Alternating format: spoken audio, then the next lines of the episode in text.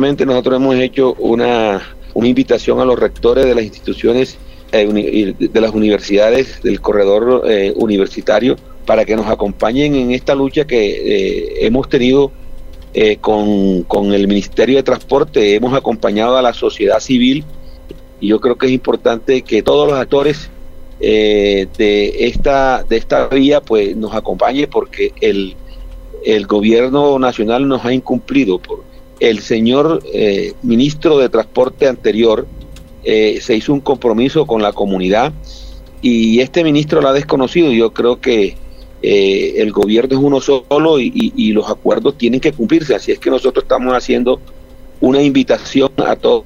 Cuando ustedes invitan a, y además a todos los actores. A todos los actores, siga. Sí, señor.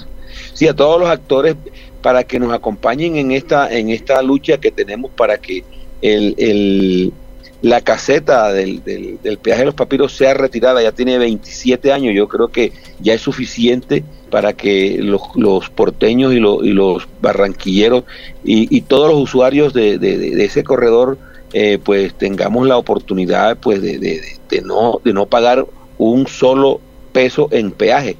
Y, y, lo estamos acompañando, vamos a, vamos a hacer una una, unas mesas técnicas ya se están haciendo, pero creo que con el nuevo ministro tenemos nosotros que ser más, más eh, eh, este, eh, Exigente, agresivo en ese sentido porque porque la verdad es que el gobierno nacional nos ha incumplido. Así es que ese es el, ese es la, el sentido de la carta. Yo creo que es importante que todos y cada uno de los que estamos en ese sector pues podamos participar en esta mesa técnica y sobre todo que ellos son son unos voceros legítimos, porque la mayoría de estudiantes eh, que, que, allí pues eh, reciben clases se transportan y, y ese es un gasto adicional para la gente que, que, estudia en las universidades y en los colegios eh, que, que, están en la vía de Puerto Colombia. Y ahí se va a vencer el plazo y ahora a finales de este mes ya se vence el, el otro plazo y eso y amplía y prorrogan y, ya se vence otro plazo más.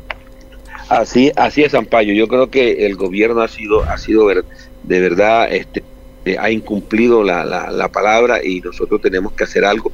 Eh, estamos pensando también, eh, algunos parlamentarios presentaron un proyecto de ley para mirar el tema, regular el tema de estos, de estos, de estos peajes, sobre todo los que quedan en, en, en zonas como estas que son de influencia turística, de trabajo.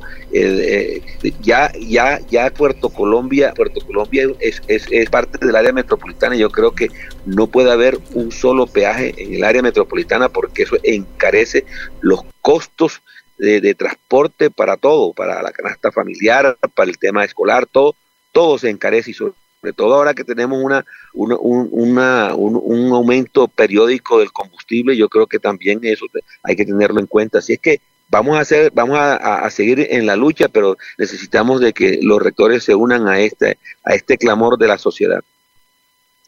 Acá me llama este, un estudiante de un colegio del San Francisco, pero también los colegios privados, hay muchos colegios de clase media y media baja, que también tiene sede allá, el San Francisco, y otros planteles también están a lo largo del corredor de la 51B, carretera Puerto Colombia, y en la misma autopista al mar, y ese peaje vaya y lleve, y los papás lleva y, y vuelve, y por los muchachos, ese también es un taxímetro.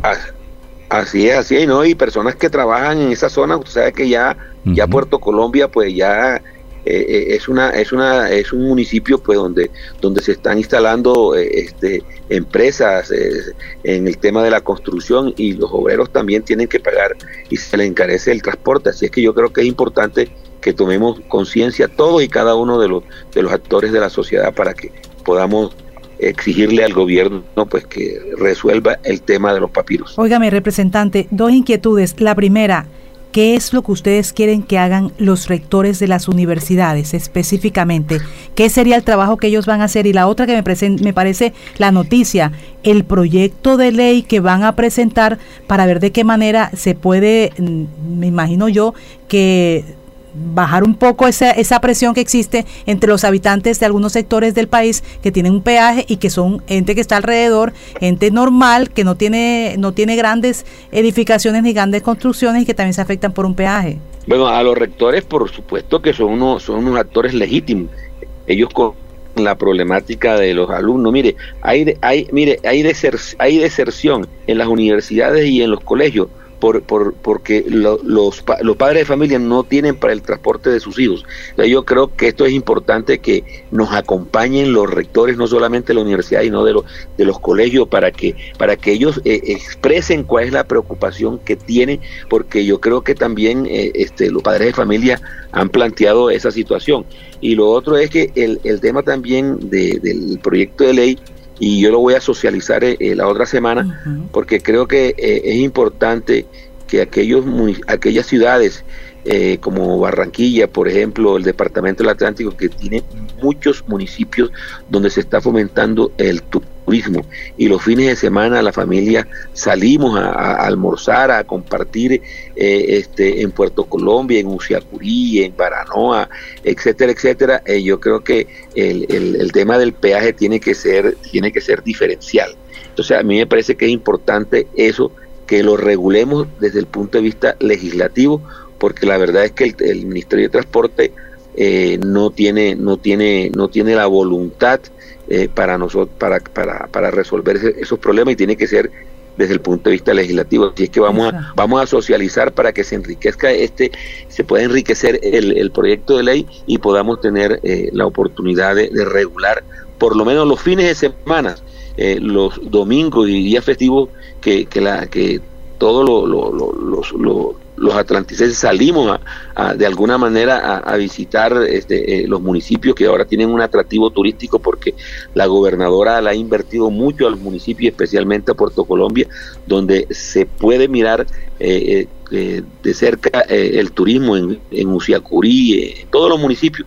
Así que yo creo que eso es importante. pues que ¿Cuándo se presentaría ese proyecto? No, vamos, vamos, yo tengo, yo tengo, yo tengo ese proyecto ya redactado, lo voy a socializar en la bancada ah. para que cada uno de los parlamentarios y sus unidades legislativas nos puedan hacer sugerencias y poder presentarlo a ver qué tanto podemos nosotros este, convencer al Congreso para que esto sea. Y no solamente para el Atlántico, está, está Bolívar, está el Magdalena, mil los, los, departamentos del interior del país que tienen un atractivo turístico importante también tenemos que hacer eso para que se haga una para que se regule una, una tarifa diferencial los fines de semana los, los domingos y días festivos bueno, ahí está el representante eh, a la Cámara Modesto Aguilera, forma parte de los congresistas que han firmado una carta en las últimas horas pidiéndole a los a la academia como actor independiente acompañar de manera técnica, propositiva, dice en el estudio